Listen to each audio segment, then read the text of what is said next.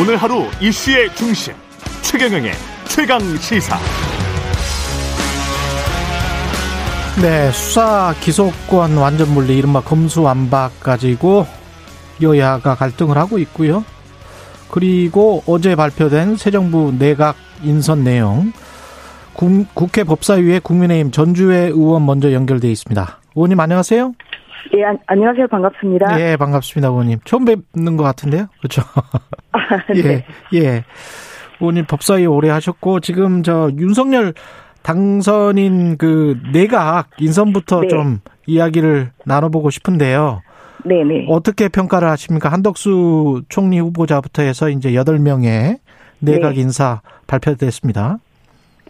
뭐, 그 특징이라고 하면 이제 실력과 전문성을 좀 중요시한 인사라고 생각합니다. 예. 아, 그리고 이제, 어, 또한 그 당선인과 이제 국정 철학을 공유하고 음. 국정 과제를 잘 이해하고 실천할 분들로 그렇게 구성이 됐다고 생각을 합니다. 음. 어, 이제 면면들을 보면 그 윤석열 정부의 정책 만들기에 캠프나 아니면 선대본부 등에서 뭐 직헌과 관계없이 좀 참여하셨던 분들이 많다고 생각이 되고요. 예. 어, 그리고 뭐 그, 그 분야, 해당 분야에서 어, 상당한 그런 전문성을 가지고 또한 실력을 가지신 분들로 이렇게 구성이 됐기 때문에 음. 어, 결국은 일 잘하는 정부를 좀 만들기 위해서 어, 이런 인선이 됐다고 생각합니다. 예.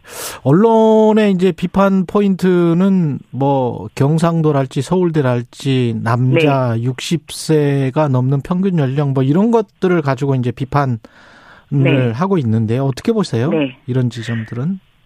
뭐 그런 부분 뭐 음. 이 있을 수는 있겠습니다만 예. 어, 윤당선인의 기조는 이런 보여주기식 인사보다는 음. 어, 일 잘하는 사람들로 어, 일 잘하는 정부를 만들자는 것입니다. 예. 아, 그렇기 때문에 모든 것을 다 이제 충족할 수는 없는 것이겠죠. 예. 어, 그래서 그럼- 오히려 방점은 예. 예, 실력과 전문성을 이제 맞추다 보니까 예. 아, 그러한 좀 일부 비판이 나오는 것 같습니다. 근데 과기부 장관이랄지 뭐 산자부 장관이랄지 이런 분들은 다 뭐랄까요? 그 정말 전문성이 있어 보여요. 경력이나 뭐 이런 네네. 보면. 네. 근데 이제 국토교통부 장관 후보자인 원희룡 전 제주지사 같은 경우는 그쪽 전문가는 아니잖아요.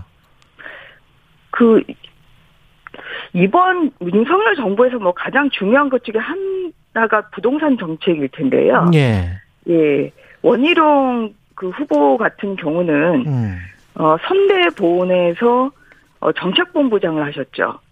그 다음에 음. 또한 인수위에서 기획위원회 위원장을 하고 있습니다. 예. 아 그래서 어 실력 그 전문성 여부를 떠나서 어, 어떤 그런 그 부동산 정책이 나갈 할 바를 어, 가장 잘 이해를 하고 있는 분 중에 하나라고 생각합니다. 음. 예, 그런 그런 측면에서 면에서 예. 약간 이제 말씀드린 전문성과 실력, 그 다음에 세 번째가 이제 국정 철학을 공유하고 국정 과제를 잘 이해하는 사람이다. 이, 요 범주에는 당연히 들어간다고 봐야 되겠죠. 그리고 인사청문회 같은 경우도 이제 민주당은 많이 벼르고 있는 것 같은데 문재인 정부에서 네. 그 국민의힘이 했던 그런 인사청문회의 기준 똑같이 하겠다. 뭐 네. 이- 이런 것 같아요. 네.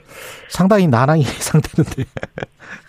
예. 글쎄, 아직 뭐 어제 발표를 한 거라, 예. 예, 뭐 구체적으로는 어, 지켜봐야 되겠죠. 그런데 한- 이제 한 가지 우려스러운 것은 음. 어, 민주당이 좀 반대를 위한 그 반대를 하면 안 된다는 것입니다. 예. 아 그래서 어, 어떤 그런 그 이러한 이제 그 뭐 창피 주기식 뭐 아니면은 어떤 흠집 내기식의 그러한 인사청문회가 계속 된다고 한다면 예, 그것은 앞으로 이끌어갈 뭐 국민 어, 또 정부 시대뿐만 아니라 어, 여러 가지 면에서 그것은 바람직하지 않죠. 그래서 어, 저희는 도덕성과 실력, 어, 그 다음에 뭐 경륜, 뭐 이런 부분에 대한 어, 이러한 차분한 준비를 통해서 어, 국민들에게 어, 이 사람 적합한 인물이다 이런 것을 또한 청문을 준비를 하면서 저희도 어, 또한 국민들에게 좀 보여드릴 생각입니다. 예. 그리고 수사 기소권 분리 검찰 이거를 네. 위해서 아마도 민주당 출신의 무소속 양양자 의원을 법사위에 사보임한 거 아니냐. 이, 네. 이 이렇게 지금 국민의힘은 생각하는 거죠. 어, 저희는 그렇게 보고 있습니다. 예. 그러니까 뭐냐면 이제 검수완박법의 강행 처리를 위한 시동을 걸었다는 음. 거죠. 이게 어, 양양자 의원을 사보임하면 어떻게 되는 겁니까? 여야 구성 때문에 그렇습니까? 어, 좀 이게 이제 법률적 용어라 이제 청취자들께서 좀 들으시, 좀 약간 이해하기가 쉽지는 않은 부분인데 이게- 예. 이게 이렇죠. 예. 어, 지금 저희는 이제 건소 완박법을 밀어붙이기 위한 이제 시동, 첫 단추를 꿰었다 이렇게 보고 있습니다. 근데 왜냐면, 어, 국민의힘은 이 법안을 반대하고 있거든요. 예. 근데 이제 민주당은 이제 이 법을 만약에 가, 이제 통과를 시키려고 하면 강제적인 방법밖에 없죠. 근데 의석수가 적은 국민의힘이 이러한 민주당의 강행 처리를 막기 위한 유일한 방법이 안건조정위원회라는 것입니다. 예. 그래서 안건조정위원회는 총 6명으로 짜여져, 짜여져 있죠. 그래서 이제 여당 3명, 야당 3명. 어. 네, 이렇게 짜여져 있는데요. 예. 근데 또 이 제도가 이제 3대 3이죠. 3대 3인데 이 제도가 또 어떠한 게 있냐면 음. 그 중에 3분의 2가 동의를 하면 종결을 그냥 해, 시켜버릴 수가 있어요. 그러니까 여섯 명 중에서 네 명. 예. 그러니까 예. 4대 2의 구조가 되면은 음. 어, 안건조정위원회가 무력화된다는 거죠. 예. 근데 이제 이제 야당이라고 할수 있는 무소속은 예. 뭐 야당이라고 볼 수도 있으니까. 예.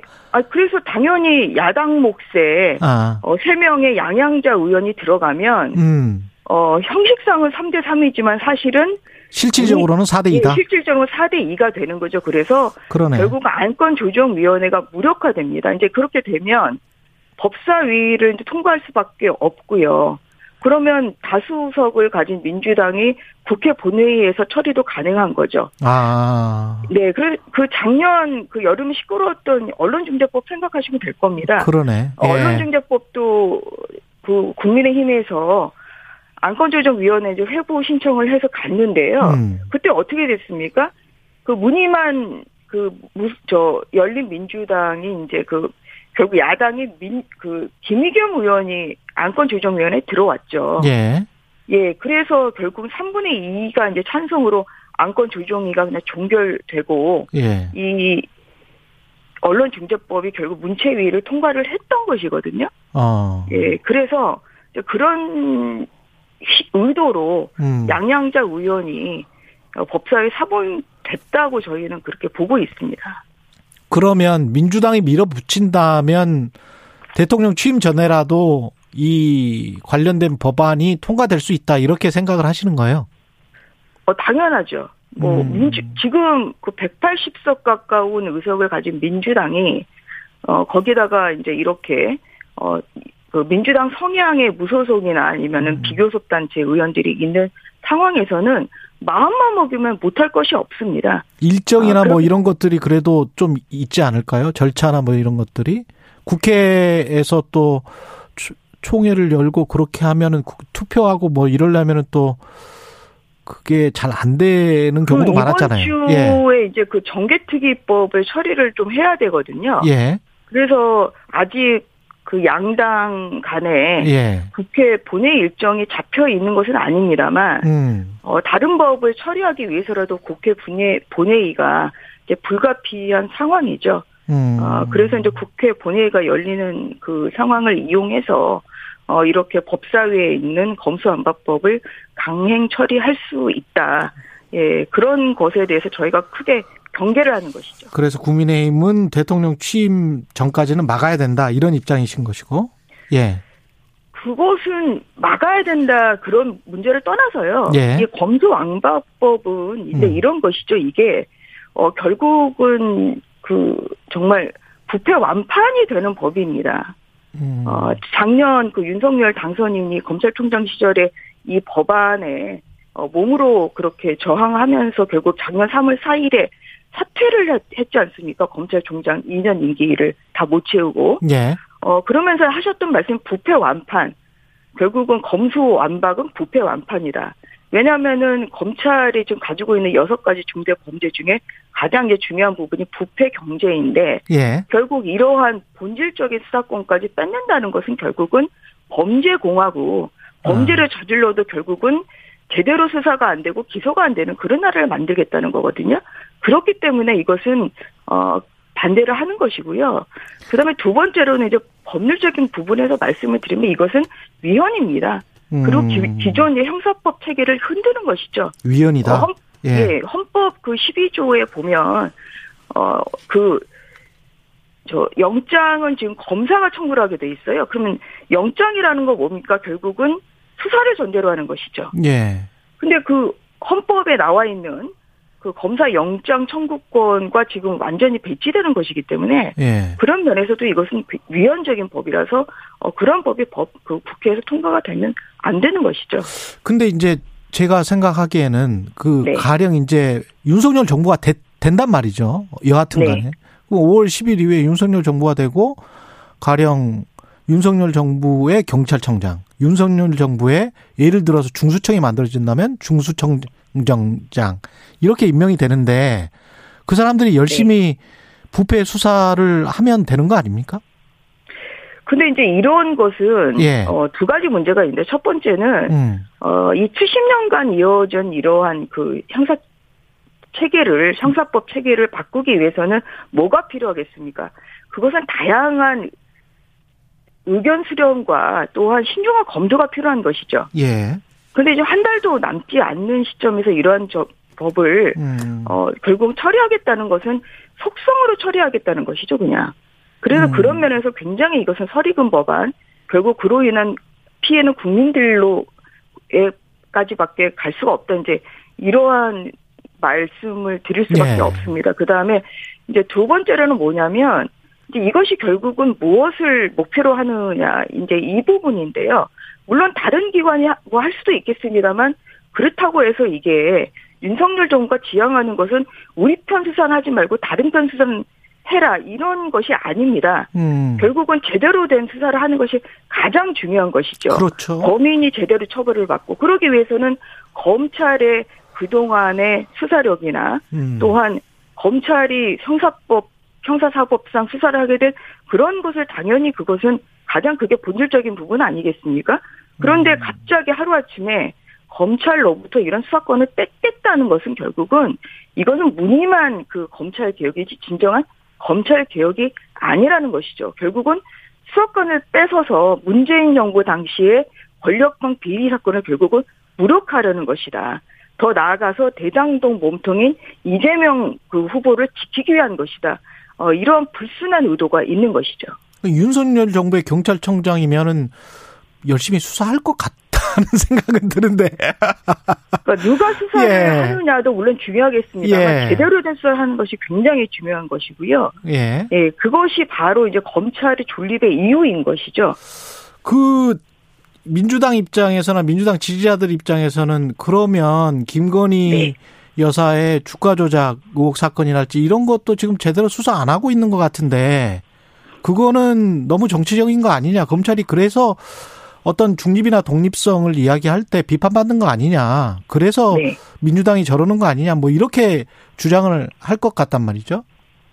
아, 그것은 아전 인수식의 이제 해석으로 볼 수밖에 없습니다. 네. 왜냐하면요, 어, 이게 이제 대장동, 아, 그, 김건희 여사 같은 경우는 예. 2013년에 일단 무혐의가 됐던 사건입니다.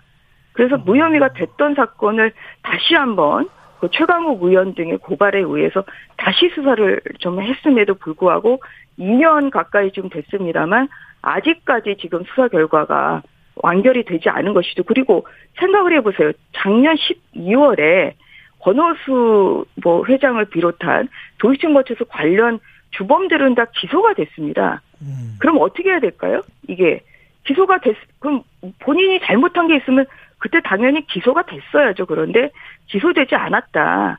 이것은 결국은 그 오히려 이제 무혐의 그 처분을 오히려 그 미- 미루는 것이다. 이러한 그 강- 방증으로밖에 볼 수가 없는 것이고요.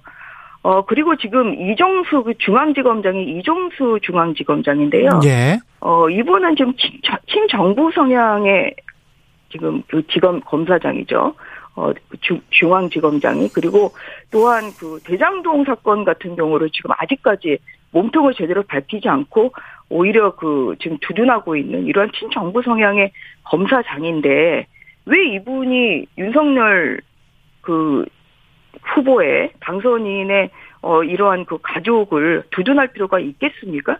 상식선에서 그 생각을 해보시면 될 것 같습니다. 알겠습니다. 저희는 오히려 예. 음. 어, 김건희 대표에 대해서는 빨리 무혐의 처리를 해야 됨에도 불구하고 정권 눈치를 보기 때문에 아직까지 어, 무혐의 처리 안 내려지고 있는 것 아니냐 예. 아, 이렇게 보고 있습니다. 여기까지 하겠습니다. 국회 법사위의 국민의힘 전주회 의원이었습니다. 고맙습니다. 네, 감사합니다.